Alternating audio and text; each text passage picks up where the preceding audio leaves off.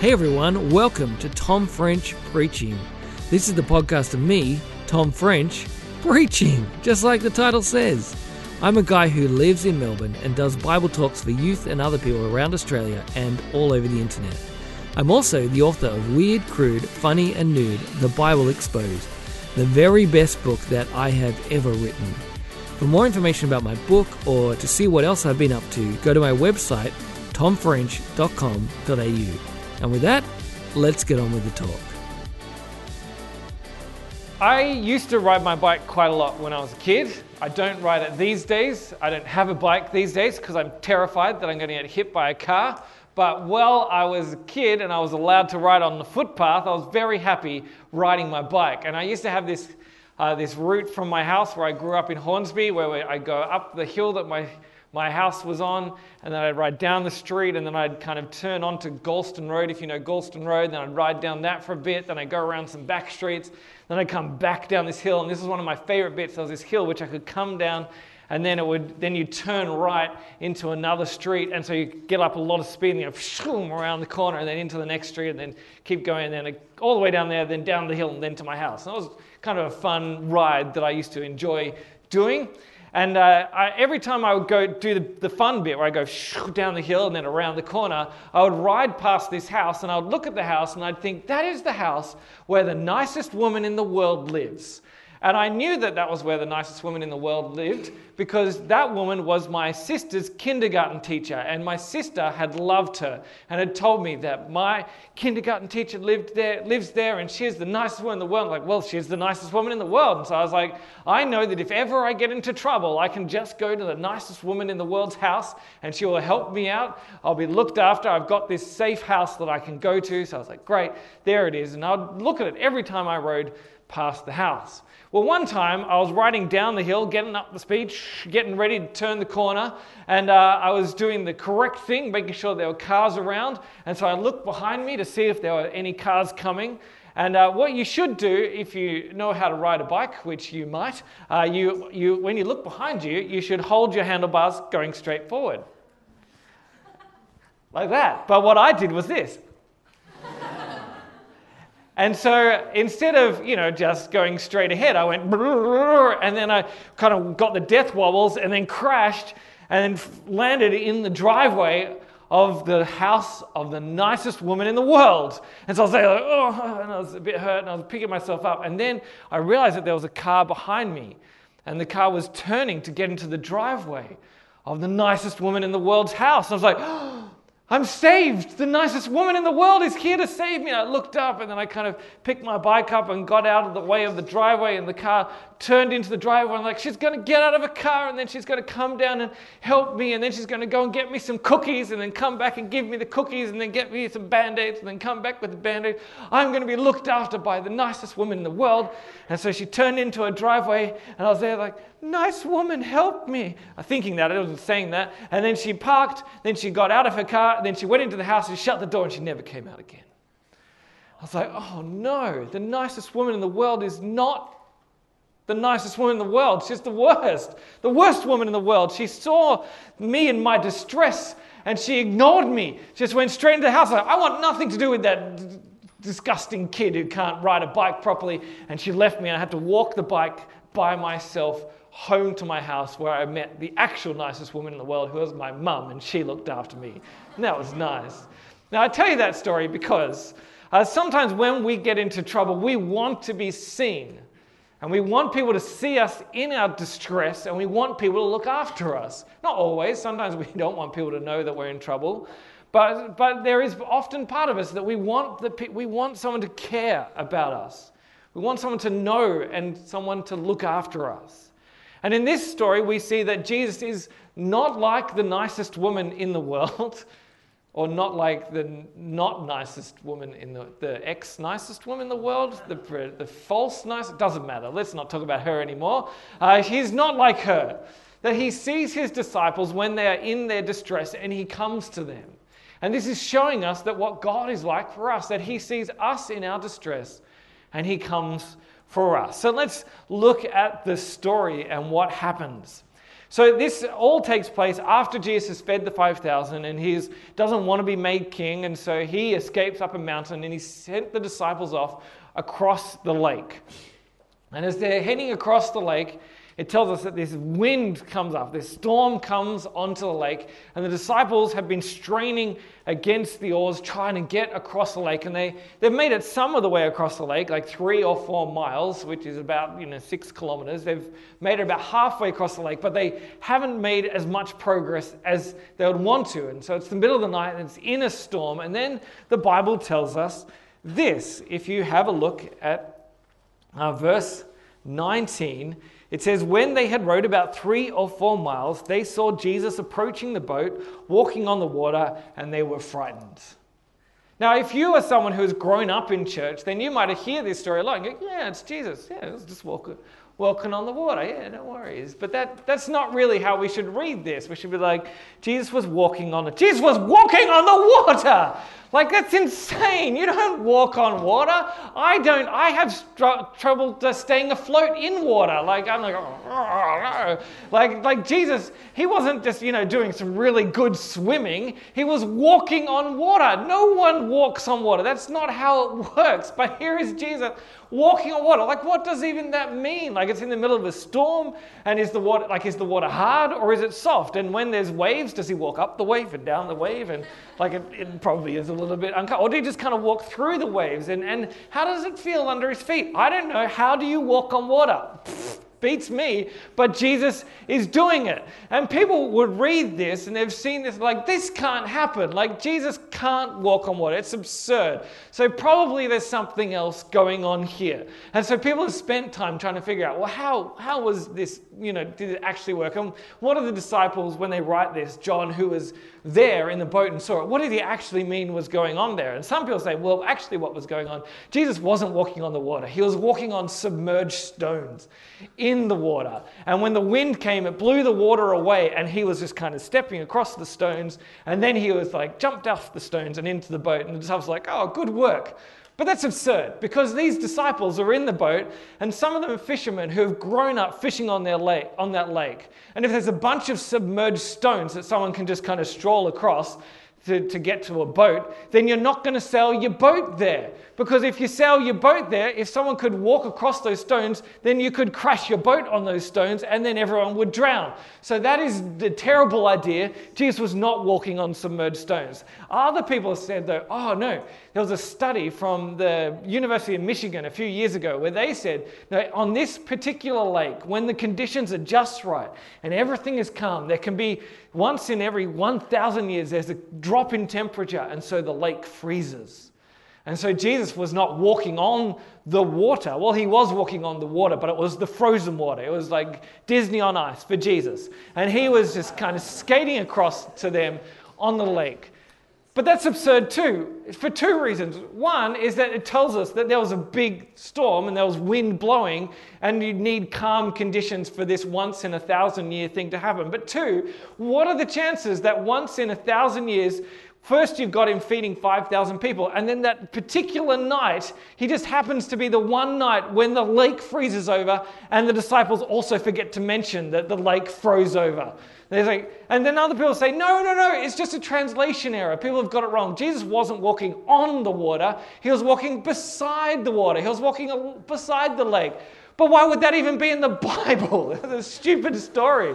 It's like Jesus was, the disciples were in the, in the waves and wind, and they'd gone about four or six miles, and Jesus was walking beside the lake. The end, amen, praise the Lord. Like that is dull. Anyone can go walking beside the water. The whole point is that it's a miracle. Jesus was walking on the water. And, and the disciples see him and they are terrified, which makes total sense. Like if you're in the middle of a storm and you see this shadowy figure coming to you across the water, you're not going to be like, hey, Jesus, how you doing? You're like, oh my goodness, it's a demon from hell come to suck my soul out of my face. It's a dementor. Somebody get the Patronus going. Like, you are, you're going to be terrified of this. It's only when Jesus speaks to them and says, It is I. Don't be afraid that they realize that it's their friend Jesus who has come to them, who has seen them in their distress and come to them across the water. And only then do they welcome him into the boat when he tells them who he is. Because if he didn't say it, you would not welcome him into the boat. Like, row faster, get away. But he, but he says, It is I. And he hops in the boat. And then this amazing thing happens. This, the other two stories uh, where we hear, we read this in the Bible about Jesus walking on the water, this doesn't happen. But the boat, well, we don't hear about this happening. But in this, in John's version, we see that the boat actually immediately gets to the other side of the water. And it could be that they, you know, just got there quite quickly, or it could be that they teleported. And I'm going with that version because it's better. And so Jesus then hops in the boat and teleports them. And if you also want to teleport, pray very hard and maybe Jesus will answer that prayer. Probably not, but try, you know. It can't hurt just to ask. So, so what's going on in this story? Why, why is it there? Well, it's telling us who Jesus is. It is giving us an indication that Jesus is not just anyone because he can walk on water. And it's significant that he's walking on water uh, because this is showing us that he is God himself who comes across the water to save his people. Remember from yesterday, it told us that this was all taking place around the time of the Passover. The Passover is a story of when God's people were taken out of captivity uh, in Egypt. And just by the by, Easter weekend is the Passover weekend. So this was all happening around now. Uh, 2,000 years ago. But, but when they came out of Egypt, uh, they escaped and they were in, uh, faced by the, the Dead Sea. And then they were like, what are we going to do now? Because the Pharaoh's army is coming to catch us, and all of God's people are there, faced by the water. How are they going to escape? And God parts the waters, and then all of God's people come through the through the Dead Sea, and then he and then they escape through um, fine, and then God brings the waters in on the Egyptians when they try and chase after them. And God helps his people escape through the water. Well, now here we have God with his people, but not coming through the water, but coming across the water. And this is Jesus showing that he is God himself who sees his people in his distress and he comes to them. And in, in ancient times, the way people felt about water is that it was a place of chaos and terror. Because when you're on the land, it kind of makes more sense. Like the land is, you know, solid. And, uh, you know, if, if something goes wrong, like the, the land, like if there's an earthquake, it's like, and you're like, oh, wow, that happens pretty rarely. But the water is always going, like, like it's, a, it's a worry. And if on the land, if something's going to get you, you can see it coming, generally. Uh, unless it's like the raptors in Jurassic Park, and you don't see them coming. But most of the time, you see it coming. But if you're in the water, you don't see what's after you. Like you don't see what's down there, and anything can just come and grab you. Like it is a place of terror and chaos. But here is someone who can control the terror and the chaos, who can walk across the terror and the chaos and come to you in your distress. This is God Himself coming to His people to rescue them. And what we need to see is that that same Jesus who rescues his people there is the same Jesus who rescues us. That this is just a picture of the big picture of what God does for us in Jesus. Because the Bible tells us that God has seen us in our distress. And our great distress is not that, you know, that our particular, any everyday kind of problems, which we have, and we should, you know, be concerned about them, but the big problem that we have rebelled against God and that we have broken his laws. And because of that, we are in, we are enemies of God. And the Bible tells us that we should be punished for the things that we have done to him, the things that we have done to other people. And that punishment is death. But God has seen us in our sin. And the Bible teaches us in Romans that while we were still sinners, Christ died for us. That God saw what we had done, and we didn't get to cry out to Him, but He saw us and He sent His Son Jesus God came to us in our distress, and Jesus died on the cross, taking the punishment that we deserve, so that if we trust in Him, we can be forgiven and given new life. God has seen us in our distress and come to us in His Son, Jesus. And that is the same God who, if you trust in Him, comes and lives with you by His Holy Spirit. That God, God is with us. God has seen us and He is with us and he is able, just like Jesus was, able to bring us safely home to be with him. And that also means then that now in our everyday distress and the things that we face now, that we know that God can be with us. Now, Jesus doesn't come walking across the waters to us now. If you are faced with the troubles in your life, whether it is, you know, the stress of school, the, the, the worries about your friends who uh, don't like you or don't treat you the way you want them to, or things that are going on in your family or mental health issues, these are things that can feel like storms. And you can feel like you are all alone, straining against the all. But the promise of the Bible is that if you trust in Jesus, that He has not left you alone. He doesn't come walking to you across the water to save you because He is already with you. He is in the boat with you. The promise of the Bible is that if you trust in Jesus, He has already come to you and He now lives in you by His Holy Spirit. He is with you in your distress. Uh, a few years ago, Emily gave me a gift uh, for my birthday. And, uh, and she didn't tell me what it was. She was just like, just get in the car. We're going to go get this gift. And I was like, okay, great. So we hopped in the car and we started driving uh, out of Sydney because we were living in Sydney at the time. We were driving out of Sydney and we started, you know, heading heading southwest. And I was like, where are we going? And we started heading towards Canberra. I was like, are we going to Canberra? I mean, Canberra's fine, but it's a weird birthday present to go to Canberra. It's like, we're not going to Canberra. I was like, okay. But we kept heading towards Canberra. And then we took the turn off for Goulburn. I was like, are we going to Goulburn? Are we going to look at the big merino? Which is fine. It's a weird birthday present to look at a large sheep, but if that's what you want to give me, okay. It's like we're not looking at the big merino. And before we got actually to Goulburn, she turned off and went down this little road. And then we got to this, um, this little like, like uh, airport where planes fly from. You know what an airport is?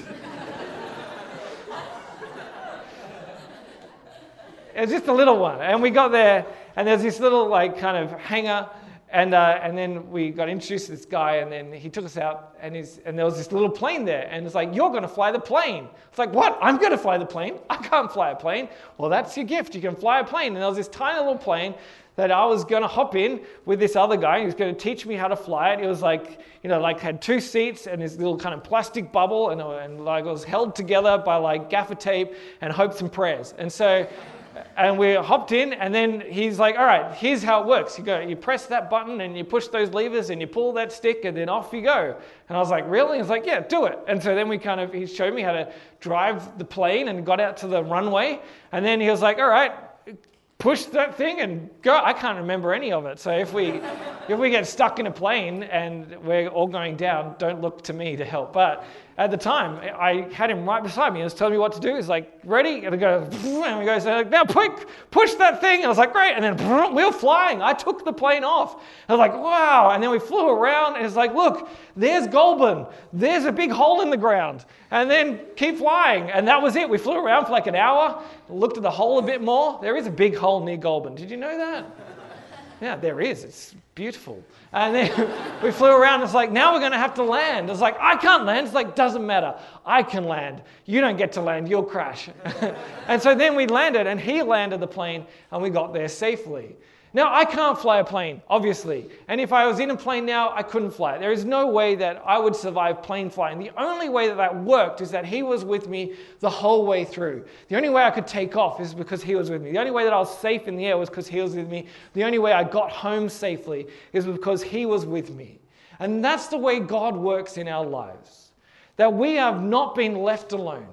God is with us in our distress. He is with us whatever we are going through. We can feel like we are alone, but the only way we make it through and the only way we get home safely is because God is with us by His Holy Spirit. He is looking after us and He can bring us safely home, which means that we can trust Him that He is looking after us.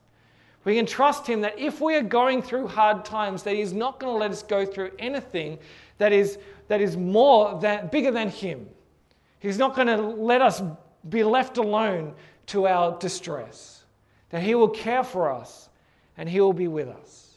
We can trust Him in that. And what that then means is if you are trusting in Him, that as you go through these hard times, as you find yourself feeling like you are straining against the oar, then do it knowing that He is with you. Because that will change the way that you live it out. because He has not abandoned you. Sometimes when we feel like we are alone, we do things differently. You know, when I was in high school, uh, I got uh, I was in like history class once. I remember this as a you know really important moment. It wasn't that important, but it was kind of fun. Uh, in history, our history teacher got annoyed with my class, and we were trying to watch this video, and everyone was talking, and she and in the end she was like, if if you keep talking, then you're going to have to stay in during lunchtime and watch this video. And we were like, were like, fine. And it was back in the day when we had VHS tapes, you know those things? Yeah, yeah, they were pretty exciting. Anyway, so we had a VHS tape and it was playing and, and we kept mucking up. And so in the end, she was like, fine, you're staying in during lunch. And so she made us stay there during lunch. And then, uh, and then she went out of the room to the staff room to eat a lunch, and we had to sit there watching the video. Well, as soon as she was gone, what do you think we did? Change the video, almost. We just pressed fast forward because there was a button. We go, I know these days you just kind of scroll forward, but in those days you had to watch the whole thing. Everyone did, you know, there was a lot of people getting shot fast. But, but we fast forwarded because she wasn't there anymore. And so we just abandoned kind of any sense of, you know, having to do the right thing because she wasn't there. And so it's like, she's gone. We can do what we want. We don't have to behave anymore. She's, she's done. And what, what we can feel like sometimes, if God is not with us, then we don't have to live the way that He calls us to. It's like, I'm going through a hard time, so I can be a bad person. Like, I deserve to treat people badly. I deserve to be a brat. I deserve to do this or that because I am I'm struggling here, so I can make other people struggle. But if God is with you and He is strengthening you and He is looking after you, then you don't get to do that. But you instead say, I'm going to do this well. I'm going to do this hard thing well because God is with me. And He will help me to love these people who are hurting me. He will help me to be kind even when I feel like others aren't being kind to me. He will help me to have patience even when I feel like I'm struggling even to get things right. He will help me to look after my brother and sister when things are going wrong in my family because God is with me. When you are going through hard times, live knowing that God is with you. Don't live as if He has abandoned you because He has not. And I promise you, as you do that, you will grow more as a follower of Jesus than you ever will if you assume that He is not with you. And the promise of Jesus is that He is with you. And when it's the right time, He will bring you home. And He will get you out of that situation. He will bring things to, to the right point where, is, where everything is sorted out. And at some point, He will properly take us home to be with Him. But we can trust Him because He is with us. He sees us in our distress. He comes to us and He is able to bring us home. So, what all this means is if you are not a Christian, then you are going to face storms in your life. You are going to face times when you feel like you are struggling to make it through. And if you do not put your trust in Jesus, then you have to do it alone. And you can't. You can't deal with the greatest storm that there is, and that is that you are facing the wrath of God. But with Jesus, He has faced it for you. And you can be welcomed into God's family if you trust in Him. And you can't deal with the other big things that you are going to face, the other struggles of your life. You can't do it alone. But the promise of the Bible is that if you trust in Jesus, God will be with you now and forever. And you will be safe in Him no matter what is going on outside you. Put your trust in Jesus. And if you are a Christian, then what this means for you that you have not been abandoned. God sees you in your distress. He knows what you are going through. You are not alone. No matter how alone you feel, you are not alone. He is with you. And so live knowing that He is with you. Love others knowing that He is with you. Focus beyond yourself because He is with you, keeping you safe, and He will bring you safely home. God sees you in your distress, He does not abandon you. He is with you and able to take you safely home. I'm going to pray for us. Father God, we thank you that you have seen us, that you know what we are like, you know what we have gone through, you know what we are going through, and you have not abandoned us. You did not abandon us to our sin, you did not abandon us to your judgment, but you sent your Son Jesus so that we might have life in him. I pray for anyone who has not put their trust in him They will see what He has done and they will give their life to Him. I pray for all of us that we will know that Jesus is with us. That we will not live lives as if we are abandoned, but we will live lives as if we have a friend beside us. Because we know that in your Holy Spirit, you live in us if we trust in you. I pray that we will live lives that show the goodness of you because of the way we face our storms, because you have not abandoned us. And we look forward to the way that we will know you bringing us home. Pray this in Jesus' name. Amen. Well, that was the talk, and I hope it was helpful for you. If you want more talks, or to read my blog, or order my book, or even to book me to speak, remember to go to tomfrench.com.au. It's my home on the internet. You can also find me on Facebook at facebook.com forward slash twfrench or on Insta at twfrench. And don't forget to give this podcast a rating and review wherever you get your podcast so that other people might be able to discover it too. Till next time, have a good one.